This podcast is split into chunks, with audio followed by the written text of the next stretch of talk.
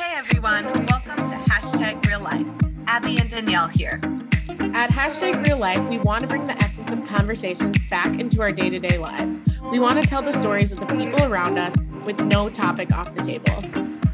Our hope is to create a safe space for ourselves, guests, and our listeners, all while bringing our authentic selves to create rambling but beautiful content. Now, let's talk about some stuff. Hello, good evening, everybody. We're back. Woo, Welcome. Can't wait. yes, ooh, sneak peek. Hashtag real life. This is Yeah. Abbie. And this is Danielle. Did I already introduce Chelsea, myself? No Good. one knows who I am, but I'm right.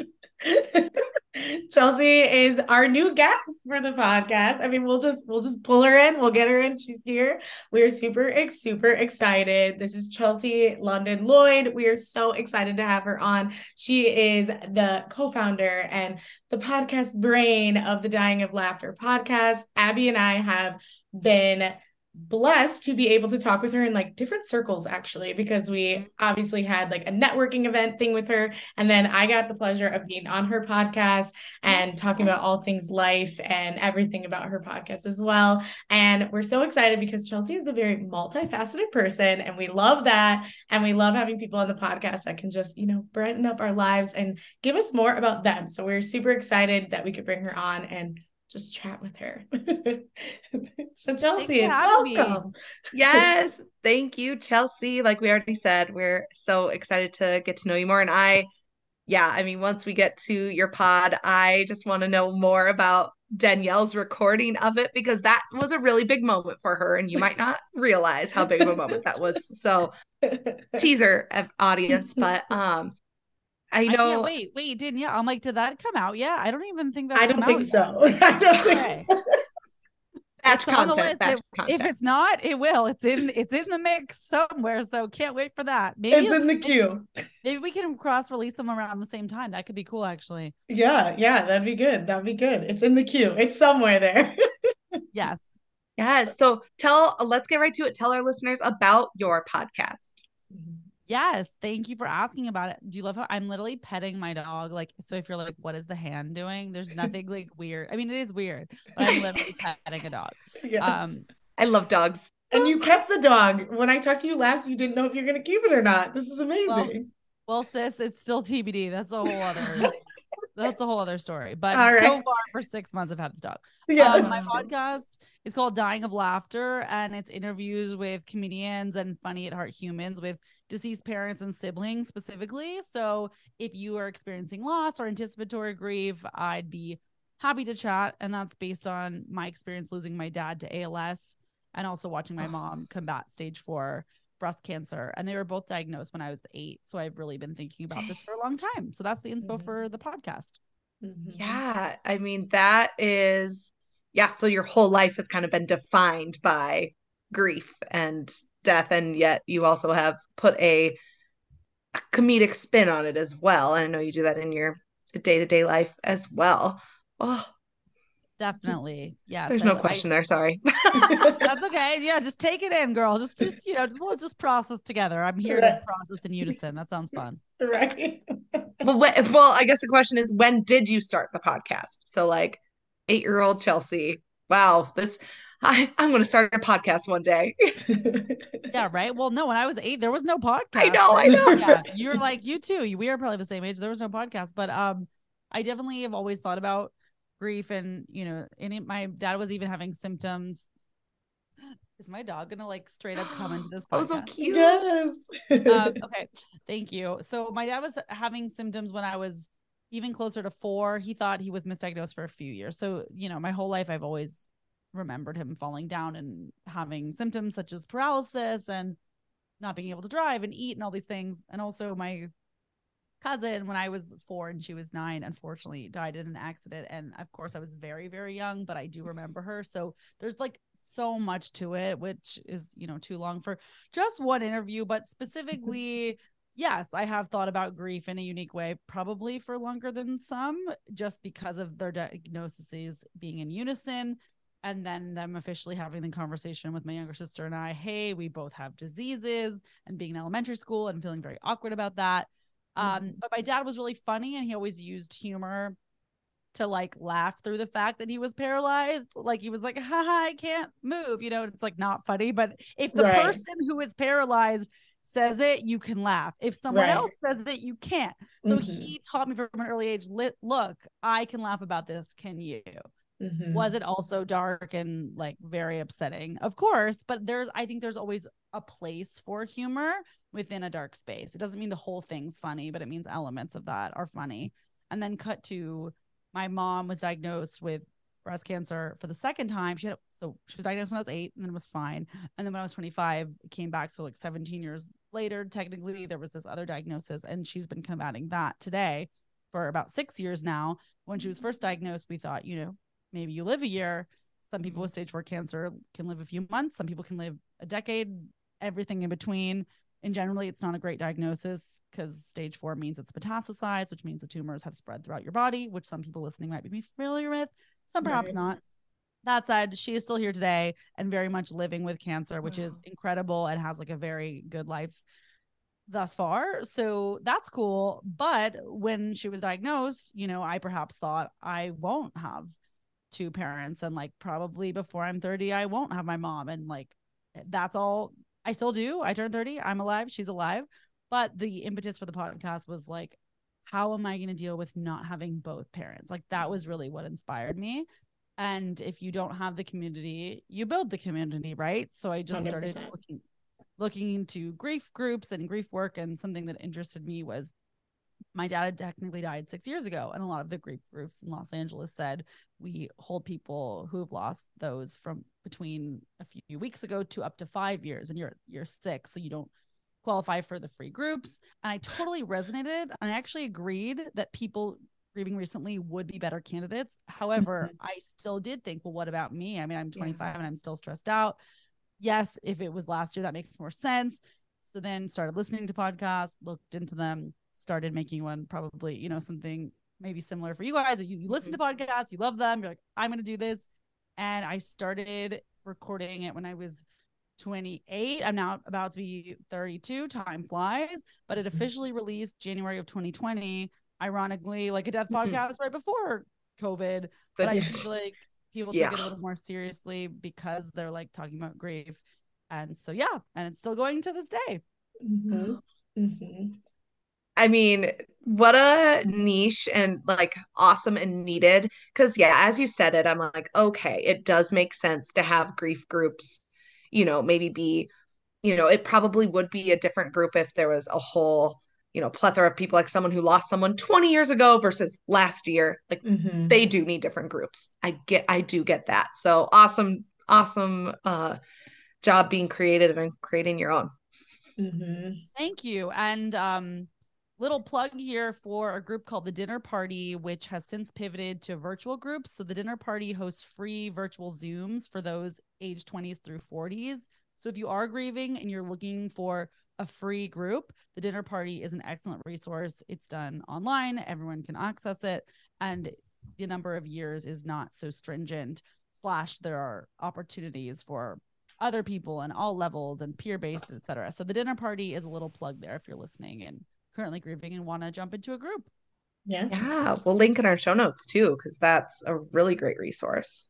hmm And I just like going back to you, like talking about like having the conversations with your dad about like humor and through grief and all those different things. Like that's also like a huge way that you bonded with him. So I'm sure it also like adds so much more to it now too, where it's kind of like, hey, like, hey, dad, you know, like even though you're not here, I'm still able to continue with this laughter and kind of like get through a hard time, but like still be able to talk about it from such a different level as well. Yeah, for sure. Yeah, thanks for pointing that out. Yes, I think it's, you know, we all try and keep our people alive in some way, some of the time, not all the ways all the time, but Mhm. some of the ways, some of the time, I feel like you can do that is using comedy and using life as a, I mean, as a laugh, as a joke. I mean, everyone's like, my life's a joke. And like, we're all kidding, but are we? I mean, there's so many.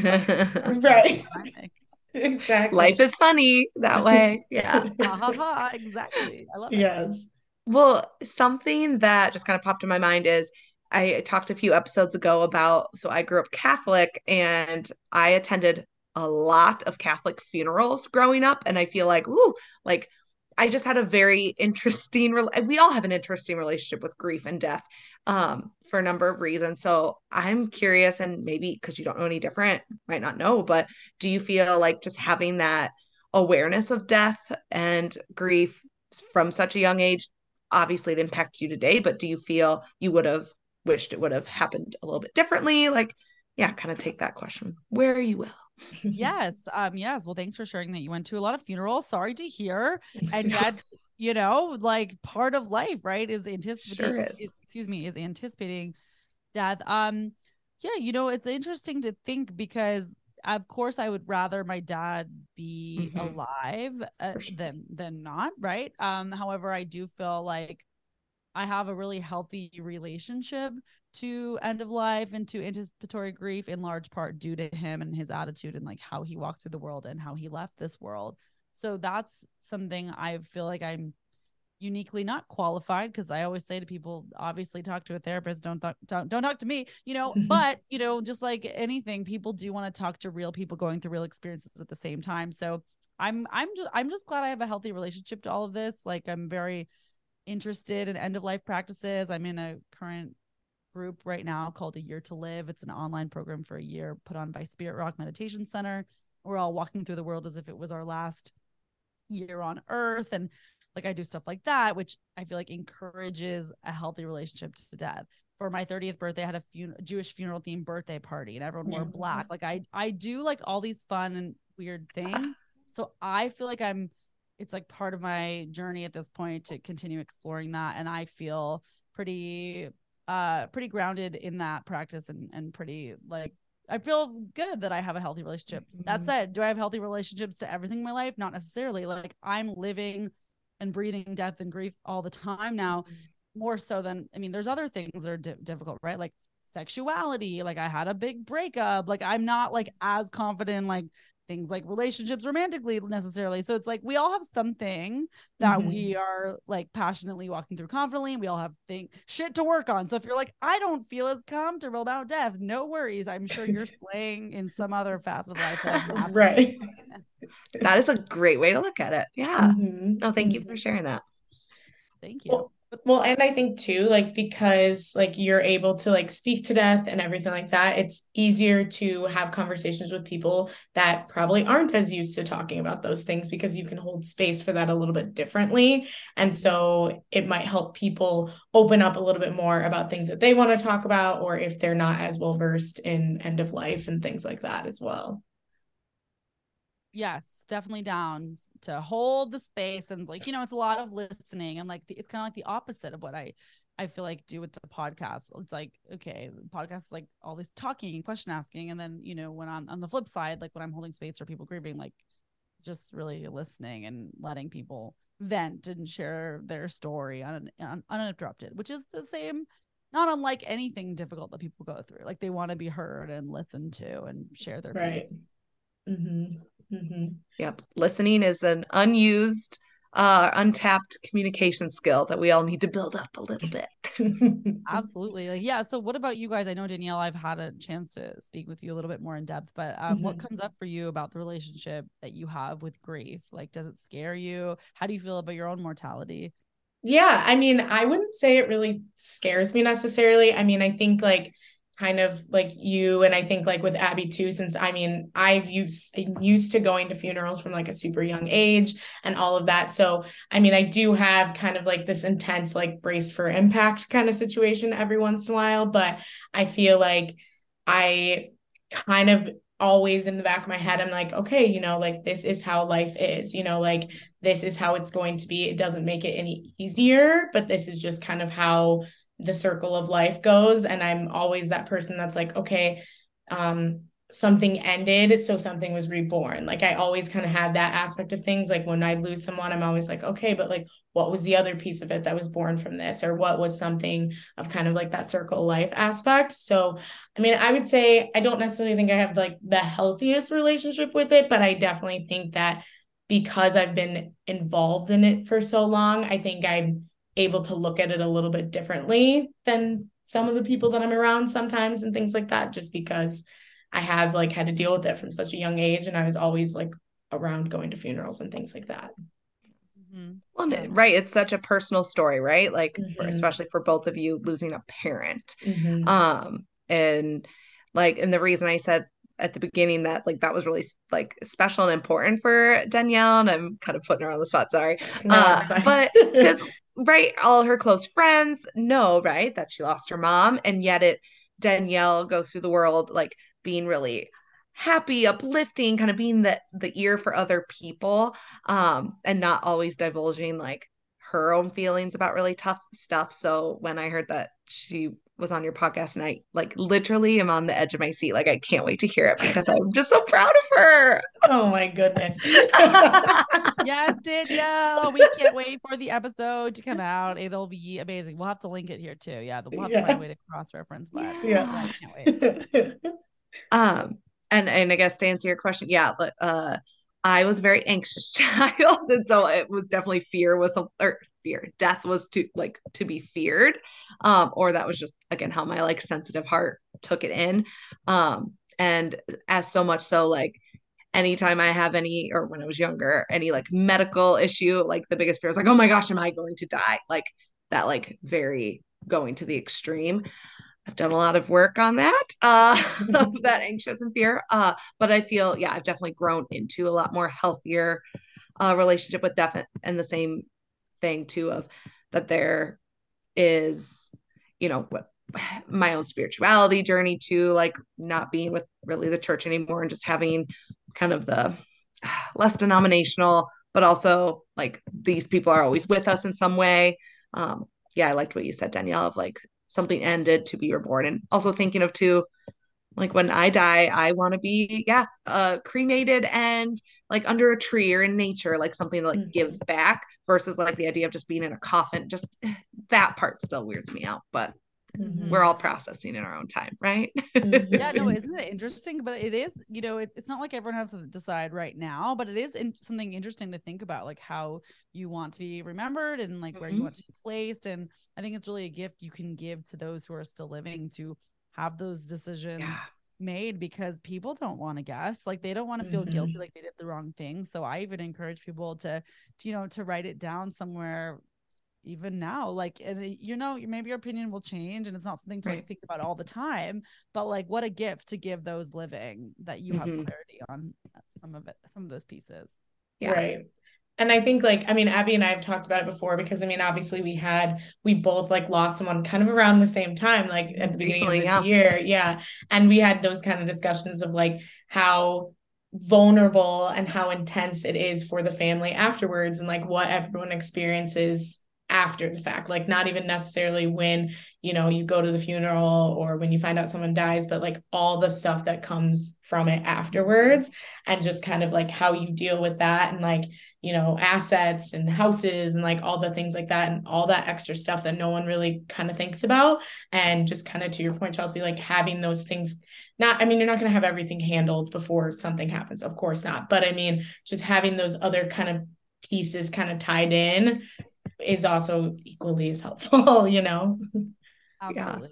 Yeah. yeah something it's it's kind of a haha, but we went through my grandma's uh stuff recently because she was the one who passed away in my family beginning of January. And all of us uh grandkids and my mom, my aunt, all of us like we're going through my aunt's stuff or my aunt, geez, my grandma's stuff to go through like what things do you want? Like, you know, uh, cleaning up and we were going through my grandma's like she had all this really nice china and i forget what it's called but the like divided thing that you have at like parties right? Like with vegetables dip. There was a name but whatever. None of us wanted it. And then this past weekend at the super bowl uh, the super bowl party i'm like damn it that would have come in handy. And so i had to giggle about that um and say like, oh dang, I should have just taken that when I could. Like, why did I roll my eyes at it?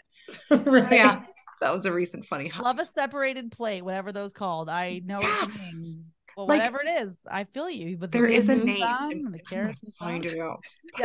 Yeah. Because it, yeah, my mom said the name, I'm like, excuse me, what? Yeah, um, I don't know. Either way, well, Chelsea, obviously, like the podcast is a huge part of your life but also you have a whole other life outside of the podcast. So what else do you do in your I'm putting in air quotes free time? Yes, I'm happy to share. My dog has literally been staring at me this whole episode. I'm like, girl, like I think we- it's bothering you more than us. Yeah. well, it's just like it's funny. It's like she's staring at me. It's like we went for a walk. You have toys out. You've been to the bathroom. You've had your food. It's like, why are we like what's happening here? right. So yeah, we'll talk about her. She's a stage five clinger for sure. But yes, I'm an actress, a comedian. I do stand up in Los Angeles and I do commercials and wha- whatever, wherever, whoever will have me, I will do it. I'm, I'm- in some movies coming out. Um, in this film called We Have a Ghost uh, on Netflix, a small part that comes out in a couple weeks, and I'm in a Woo. a Wayfair campaign right now. So I'm in three commercials with Kelly Clarkson that are airing nationally. So maybe Oh, someone yeah. Seen them, maybe not. I was super fun and really grateful for that. So that's a big part of my life is comedy, whether it's on screen or stand up. And then yeah, I have a I have this dog, Penny, that I keep talking about. I found her in the trash. I named her Penny because like see a penny, pick it up Mhm. saw her picked her up and um she's like a lot of issues from being in the trash so it's complicated but she has mm-hmm. separation anxiety so she just like howls and freaks out when she's by herself but if someone's there she's like totally fine so i'm in all these training programs. I feel like i'm like weirdly like a dog expert right now for no reason. I have all these like training programs so yeah comedy dogs death that's yeah that's what i got going on. Comedy dogs and death. Name of the title the app. I'm just kidding, Yeah. but that's fun. Could be. could be girls could be Hey. Uh, have you always wanted to get into like entertainment and comedy acting or Yes, definitely. Um, yes, it's always been a big part of my life, just like in some way. Um, I was doing about three musicals a year since I was like five or six. So I just I feel like by the time I like went to school, I'd already done like 50 shows and they weren't like professional, but it's still a lot of learning and a good experience. And so then I ended up at USC in LA for their acting program and kind of have just uh been doing it since. And I think always like playing the comedic characters to like laugh through pain has been a factor and just like you know using comedy i feel like was a way for the adults to feel like i was okay because my parents had you know diseases and adults are like how do i talk to the kid about this so just like showing that i could use humor i think was a a tool there. And yeah i feel really grateful that it the arts has been a part of my life and continues to be. It's definitely you know a competitive thing to do and there's years that are hard. It's a lot of ups and downs. It's not like linear and it's not always lucrative and it's not always a walk in the park but it's really fun and rewarding. And if you remember why you're doing it and if you remember you're doing it for the right reasons and for your own bliss and passion like it's it can be really beautiful to do the thing that you always wanted to do so yeah Yeah. creating Well, and- art? Love it. I, I know. Well, and like even like our past guests, we were talking to her about like, you know, how it was like during COVID and everything like that. Like, how did COVID kind of like affect the arts for you, or was it anything that was different? Obviously, you're starting like your podcast during that time, so you're kind of switching gears in some sort of ways. Like, how did you kind of navigate that? Um, yes, yes, that was so wild. I know it's weird to like even do podcasts now. Um, you know, after the fact, so to speak. I mean, COVID is still real, and I still know people getting it, but you know, a little bit more removed from the pandemic let- than let's say we were a year or two ago. Um, Yeah. totally different because. I mean, entertainment didn't exist. It shut down. No one was working at all. No one was getting paid. Nothing was shooting. TV shows weren't shooting. You couldn't be on set with hundreds of people. No way. So, you know, you just didn't work at all. I uh, left Los Angeles for about six months. I moved home to the Bay Area with my mom, like saved a bunch of money. And it just was a wild time because also all of your colleagues, all of your friends, like no one's working. Like no Yeah. one has anything coming up. No one knows when it's coming back. So that was like a very depressing, weird time. Also, you know, prefacing we all understand that entertainment is not life and death and we're not saving lives and like it is supposed to be fun but it is your livelihood and it is what you're doing and if you feel like you don't know what when you're going to make money again that's that's you know problematic but Totally. i was fortunate to be at buzzfeed at the time i was in uh this BuzzFeed talent residency, which pivot, pivoted virtually. We were in the office for about two weeks. And then so I was able to make a lot of content remotely. And that was something that like really kept me going. And I did make a lot of grief content. Um, and then I ended up working there like full time for a bit and producing all virtually. So like that was a whole other chapter of my life. And then ultimately, like full time is hi sweet uh-uh. it's real life. Eating my uh what is it? Foam roller. And she likes to eat foam. And then she will throw up. So that's cool.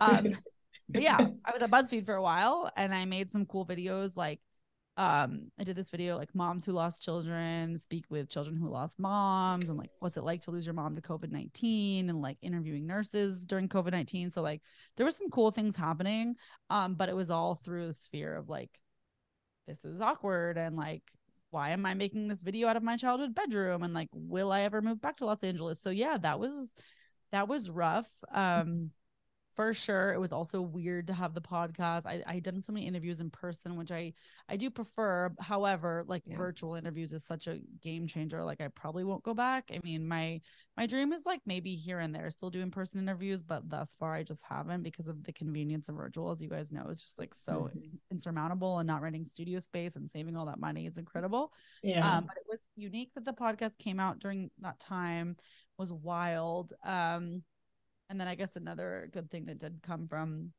that year is I did begin a mentorship program. So if you're familiar with Big Sisters, it's like one to one mentoring uh, mm-hmm. with kids and and adults. Um, it's the equivalent of Big Sisters called Walk with Sally, and it's the same thing, but everyone has been impacted by cancer specifically. So I was matched with a then nine year old whose mom had stage four metastatic cancer, as did my own mom. And that was like really powerful. And we were we were meeting once or twice a month um, a lot virtually but also in person. And i chose to meet in person in 2020 with a stranger and whose mom yeah. was sick and it was risky and it was but i felt that like it was important to give back. I mean these kids were you know locked, trapped in their houses and people from underprivileged and lower income communities like are in these like apartments with big families and they're cooped up and like they don't have their own place to go their own room to go. I mean it was you know, incredibly eye opening and complicated, as we all know. So, you know, me taking her to a park outside with masks was like, I felt like something that would be fun for her. Um, but it was like really scary. I mean, it was during the time when you didn't know anything as to how how you're gonna get it and who you're gonna get it. And when her mom's in the hospital, you know, you don't want to give anything to her mom. So like me being doing all these tests before I saw them, and yeah, they were total strangers to me. But you know, I was going to turn 30 at the time and my career was just like a shitstorm and also puts things into perspective. And um, I just felt it would be really, um, it was important to do something uh, meaningful. And that's what I decided to do. And I'm, I'm happy to say like, I'm, I'm still in the program. I'm still with her. It's been, I guess almost like two, two and a half years now. And, um, her mom did unfortunately pass away a few months after the program started, which I mean, it was completely a whole other level. I thought that was going to be like the cancer thing I did, not like the grief thing I did. Yeah. But it turns out everything kind of comes back to mm-hmm. grief. And that was her only, uh, you know, she, her dad's on the picture. So that was her only parent and she's nine and her mom dies. And it was really, really fucking heavy. I mean, it's the heavy, yeah. I mean, it's like the heaviest thing that can happen truly, uh, especially when you're also not having resources and et cetera, et cetera. But um, she's doing she's doing better. She's doing well. I mean, it's hard times, but I'm very involved and I'm like lucky to know her. She's like the cutest. She's like the cutest and she's taught me so much. So yeah, that was um that was something that came out of 2020 as well. Yeah. Oh, how I mean, how beautiful because yeah, I'm just thinking of how important that must have been for her in that moment, but also full circle for you because of the same age. And also like with your mom also at that time having cancer. And yeah that just is the world the world works in mysterious ways. Mm-hmm. thanks. Yeah i i know. It's it's it, i mean it's really wild. I i end up uh writing a, a an article about it. It's like my first uh, article that's ever been like published or um just came out in this this uh magazine called lilith. And then i was performing the story orally around Los Angeles. I mean, yeah, it's really been a part of my life in such a big way of like what she taught me because, you know, like we started out, of course, not in the same situation, but just, you know, being the same age with a mom with cancer. All the other circumstances were completely different, but like, you know, and my mom was fine and like kept going and like is and is still here and like and you know, I have more resources than she did to begin with. So it's like her losing her mom and not having these other resources is like really, really heavy. I mean, it's horrible. And right. you have to ask yourself like what care and access means and who had access to what and like to a point we don't need to like get into the nitty gritty but i'm just like okay like is is my mom having access to care that other people are not having access to perhaps mm-hmm. um you know they found her mom's cancer at stage 4 which is never good and i don't know how often her mom was screened but that aside something I also share is her mom was BRCA positive, and BRCA is the gene that shows you have a predisposition for yep. breast cancer. Yeah. If you have the gene, you have an up to 80 to 85% chance of getting breast cancer. So it's my belief that if you're BRCA positive, we have to have a lot more screenings in place so that you're I don't think anyone with BRCA should be caught at stage four because if you have BRCA, then we know like you need to we need to be screening all the time. Yeah. A lot of people don't even know if they have BRCA or if they should check for BRCA. So I, I just feel like there's well, the last thing I'll say is there's a lot of people with breast cancer and other kinds of cancers that don't have the gene and are not predisposed. And that's a huge issue because what are we going to do? You find you have cancer and what can we do? But for the group who does have a predisposition, let's try and catch it earlier, right? Because you're predisposed preventative mm-hmm. all the time. And certainly, the exact person who should not find out at stage four is a single mom of a child without a lot of financial resources. I mean, it's just right. devastating. Mm-hmm. And so, everything I've done with the story and writing the story and sharing the story and performing the story is really to raise awareness for that and, you know, to honor her mom. I just, I loved her mom. And I mean, she just, she just couldn't believe that she was diagnosed in, in the pandemic. She just couldn't believe it. And she always wanted to yeah. share her story. So, um, yeah, I'll leave you with with that. I know that's um heavy. So, but yeah, thanks for thanks for listening. And if you're curious about BRCA, I have some episodes on my podcast like how to decide if you want to find out if you have the gene. It's not for everyone. Mm-hmm. I don't think mm-hmm. everyone wants to know, but if you do want to know, there's ways to test and ways to find out. Or if you want, you know, perhaps your mom or grandma might want to know. Because um, you know, one in eight women will get breast cancer in their lifetime, um, hopefully later in life. But if you do have the gene, knowing that your gene would show you that you have up to an 80 to 85% chance of getting breast cancer, that's powerful information, right? And mm, information is power. So right. for those interested, I think it can be interesting to know. Yeah, we can we can link uh those episodes in our show notes too, or even just information. Because I think one, oops, knowledge is power. I don't think keep hitting my computer. I don't think everyone, here's the thing, like, I don't think everyone even knows exactly about the BRCA gene, right? So, like, there's one. But then I also love what you said too about in access to healthcare and adequate healthcare and prevention screenings, like, and especially if they're this family was already in lower income areas, any socioeconomic barriers, um, like unfortunately in our current system my personal belief is that healthcare is a privilege and it should not be. It should be universal and i'll, I'll leave it there. But yeah uh, there's a lot there for sure. Mm-hmm. Right. And I realized I just got really soapboxy and like started talking about all of this stuff like really No, it's important. that's it's real. yes. no idea you. what I'm talking about and you're listening. Like that's totally cool. Like I didn't know what I was talking about either. So I yeah, maybe we can link an episode where I interview um, a genetics counselor and she explains it certainly much better than Ooh. I just did.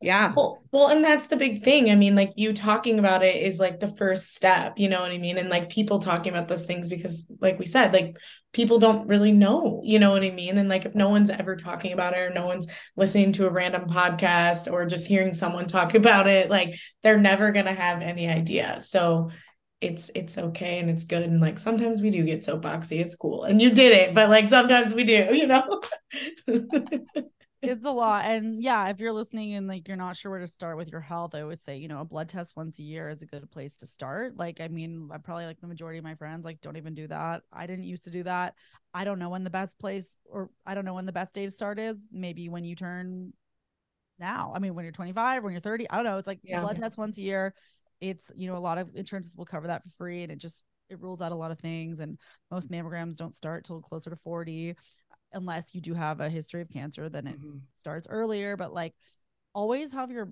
doctor and your gynecologist feel your boobs because they can, you know, do a thorough exam and they will do it. It's included in your appointment. They should do it without you asking, of course, with your consent. However, not everyone does. I've had to ask too, hey, can you do a breast exam? It's like takes a few minutes. It's not that Mhm. awkward. Like, you know, whatever. And it's like, okay, Mhm. so your primary care physician and or your gynecologist can and will include a breast exam in your appointment. So that's something to do once every six months to one year, as is a, a yearly blood test can rule out a lot of things. And I'll just I'll leave it there. But those are like my two little recommendations. Cause how often do we like go a couple years like, oh, I don't know, when's the last time I checked for this or checked for that?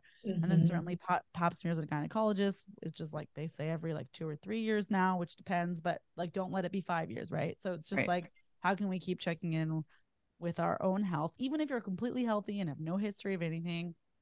Finding anything early is key. Right. Whether it's breast cancer or anything else, you know, it's like stage one breast cancer is quite resolvable. It's horrific. I can't imagine. It's devastating and, and, and unacceptable. And I've people in my communities now in their 20s and 30s with breast cancer, and I absolutely cannot imagine. Yeah. And yet, stage one and two is a lot more resolvable than if you find something later and it's metastasized and it's spread. I mean, it's just a whole other ball game. So, Mhm. you know, just always advocating for people to test their health and figure out what's going on. Because if you catch something early, uh, you have a good shot of continuing on peacefully, hopefully. So, yeah, that's what I have to say about that. Mhm. Mhm. Always prioritizing Preach. your health. Yep. yeah. Preach. lady. yes. Yeah, I guess.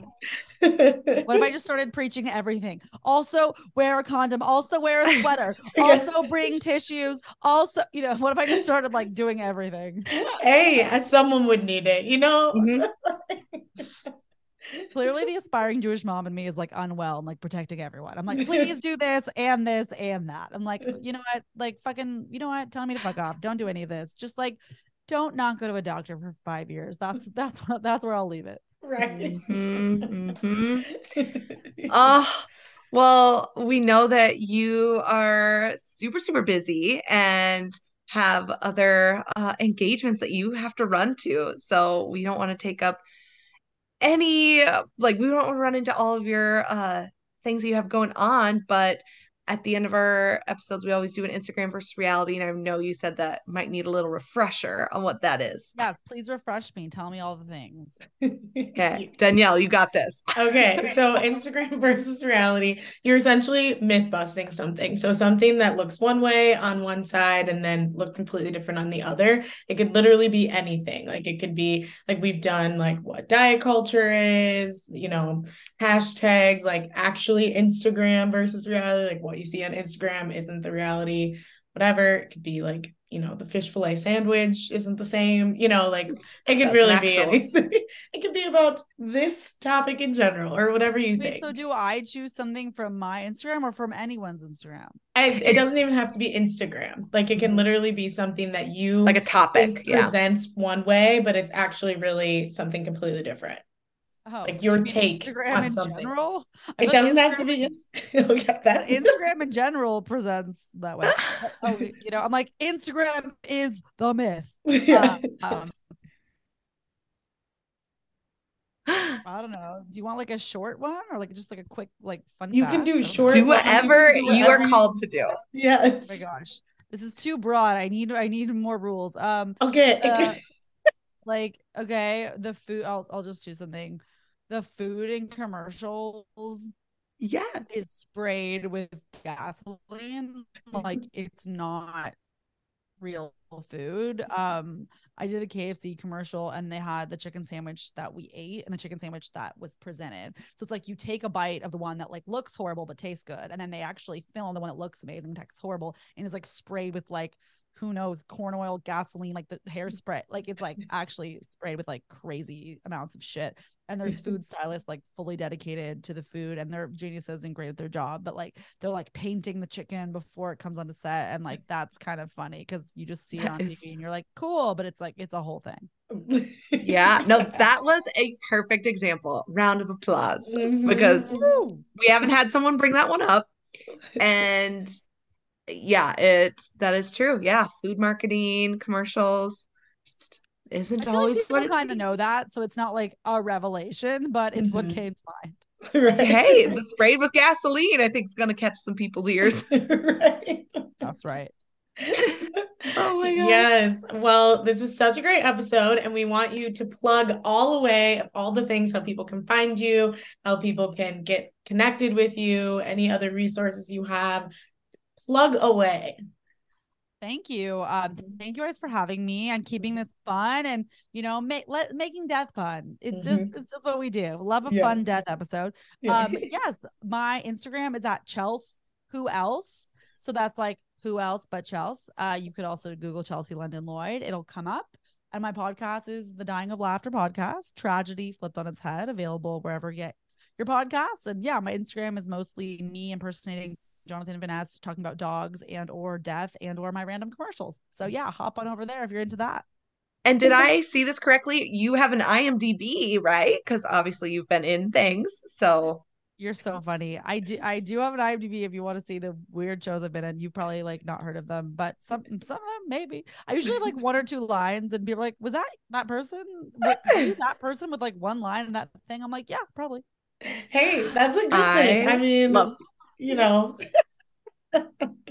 Listen, says one line today, hopefully 10 tomorrow. But you know what? It is it's fun. Oh, that's another myth but myth buster. A lot of things are cut down. So it's like you shoot a bigger thing and then it's Mm. like two seconds and you're like, well, it was actually not that. But hey, that hey, you were woman number two in Barry. That's right, sis. I was woman number two. Thank you for bringing that up. I appreciate you. Also, you're on Grownish, and I love this. Uh, a Jewish bisexual BFF on Grownish.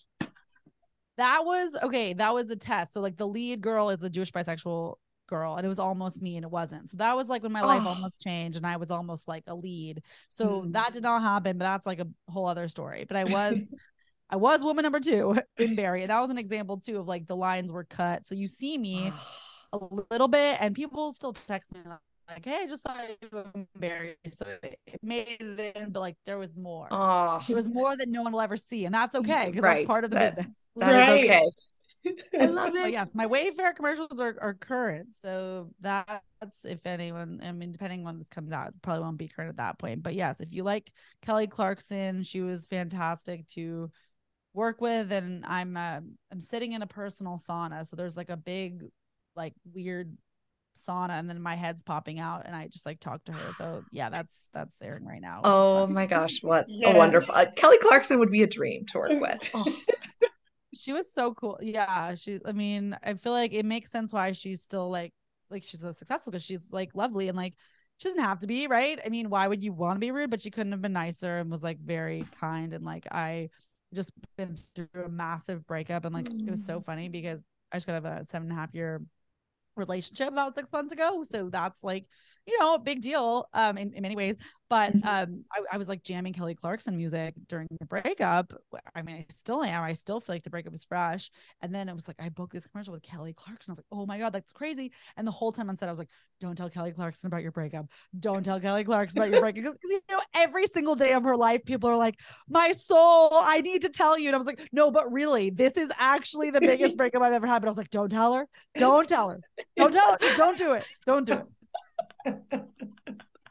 You're just like, I'm sitting with her right now. It's like you manifested it. You're like, I just, you know, Kelly Clarkson's like in my ears, she's there, and then she really was there in the flesh.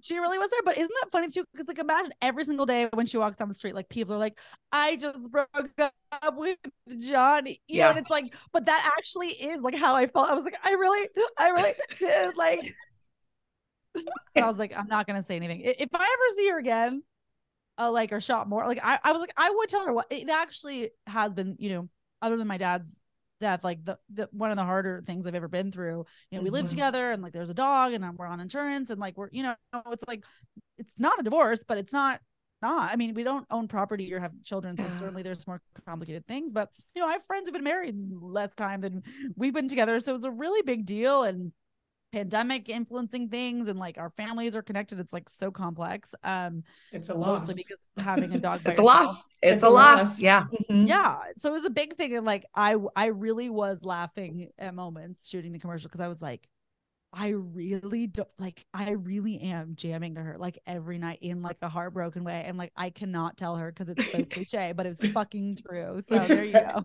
So in a way, that could also be an Instagram versus reality. You're like, I showed up to the set like, yep, we're doing this, but deep down inside, I was jamming out to her songs.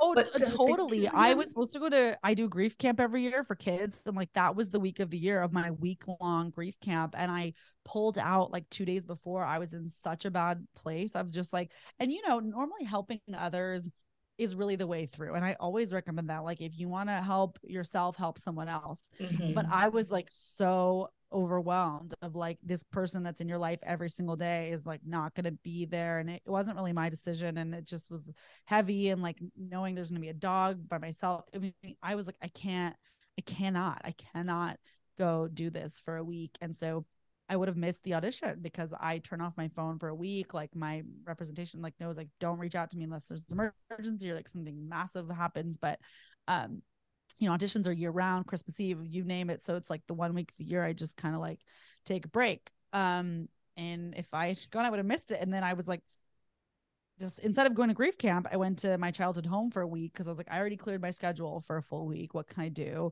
I'll go home and kind of regroup and process and like take the dog. And then the appointment came in and I did the audition from my childhood bedroom instead of like in Los Angeles with like my lights and like my setup and my stuff. It was like my mom was like doing it with me, and I was like, "This is shit! Like I hate everything." And then like the fact that like I did get it, it, it was like pretty wild. I was like, "Wow, okay, I don't know," but it was fun.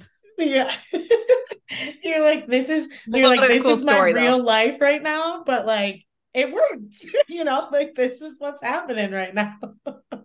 Right. And like, I, yeah, I don't know if you, it's like, okay, so, you know, every auditions are all like virtual now. So you, you tape yourself on your phone and, you know, they used to be in person. So, you know, you have friends do it with you um, and stuff like that. There's also these really good virtual programs now where you can have someone read virtually with you. But I was like in my house with my mom, like reading the lines. And she was like, you're not doing it right. I'm like, you don't know what you're saying. Like, let me, you know, like in fights about it. it was like horrible. And then it like worked out. I was shocked. I was like, this is like, of course you can't make make this shit up. It's like, you know. I'm obsessed. I love it. that was a lot of tangential information. So yeah, thanks for bearing with me. we so love good. it. We love it. We love the content. it was so uh, good. but love thank tea. you. Thank you again, Chelsea. Yes, well, we're here always for the tea. If you ever want to come back. yes, part two, you know? Loves the loves the tea. We'll have to regroup. Well, thank you guys so much for having me and thanks for what you're doing and sharing spaces. And I love that you guys do it together. And it's so cool. We're able to connect virtually in this world. You know, mm-hmm. there's such a blessing in terms of virtual interviews because when you're not in the same city. Like you can do this and it's so fun. So I love right. it. yeah. yeah. Being able to connect. It's the best. It is. It is. Well, thank you, listeners, for tuning in once again and chatting and, with us or listening. And please us. check out Chelsea and all of her and all of her things. So yes. until next time, bye. Bye. and that's our show. Thank you so much for taking the time during your morning, afternoon, evening, whatever time you did to listen. But we would love to hear more from you. We'd love to hear more from you. So make sure you join us on Facebook at Real Life Podcast with Abbie and Danielle and like and subscribe to our podcast. If you're not an Apple user, we are actually on Spotify as well. But on Apple, you can leave us a review. But don't forget to leave us a review on Facebook as well.